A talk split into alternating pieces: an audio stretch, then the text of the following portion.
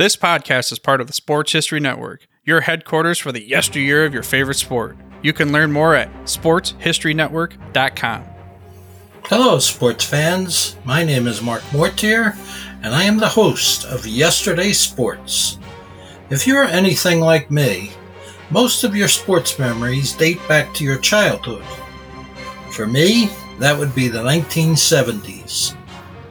My first recollection of watching sports goes back to nineteen sixty-nine, when I was seven years old. I grew up in New Jersey, just across the river from New York City, where there were no less than six professional sports teams. The New York Jets won the Super Bowl in January of that year, and nine months later, the New York Mets won the World Series. Seven months after that, the New York Knicks won the N B A championship. It was an exciting time to be a sports fan in the metropolitan area. My father and older brother were always watching sports on television, so it was only natural that I too became a sports fan. When I wasn't watching sports, I was playing sports.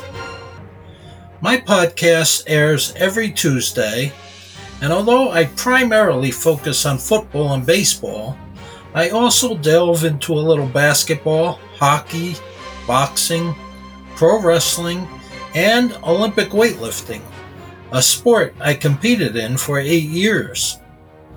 I have written three books. My first one is titled No Nonsense Old School Weight Training. My second is titled Running Wild, Growing Up in the nineteen seventies. And my third is titled Reliving nineteen seventies Old School Football.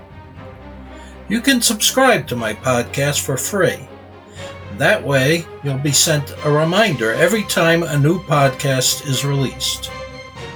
So climb aboard and relive some of the most memorable and exciting moments in sports history.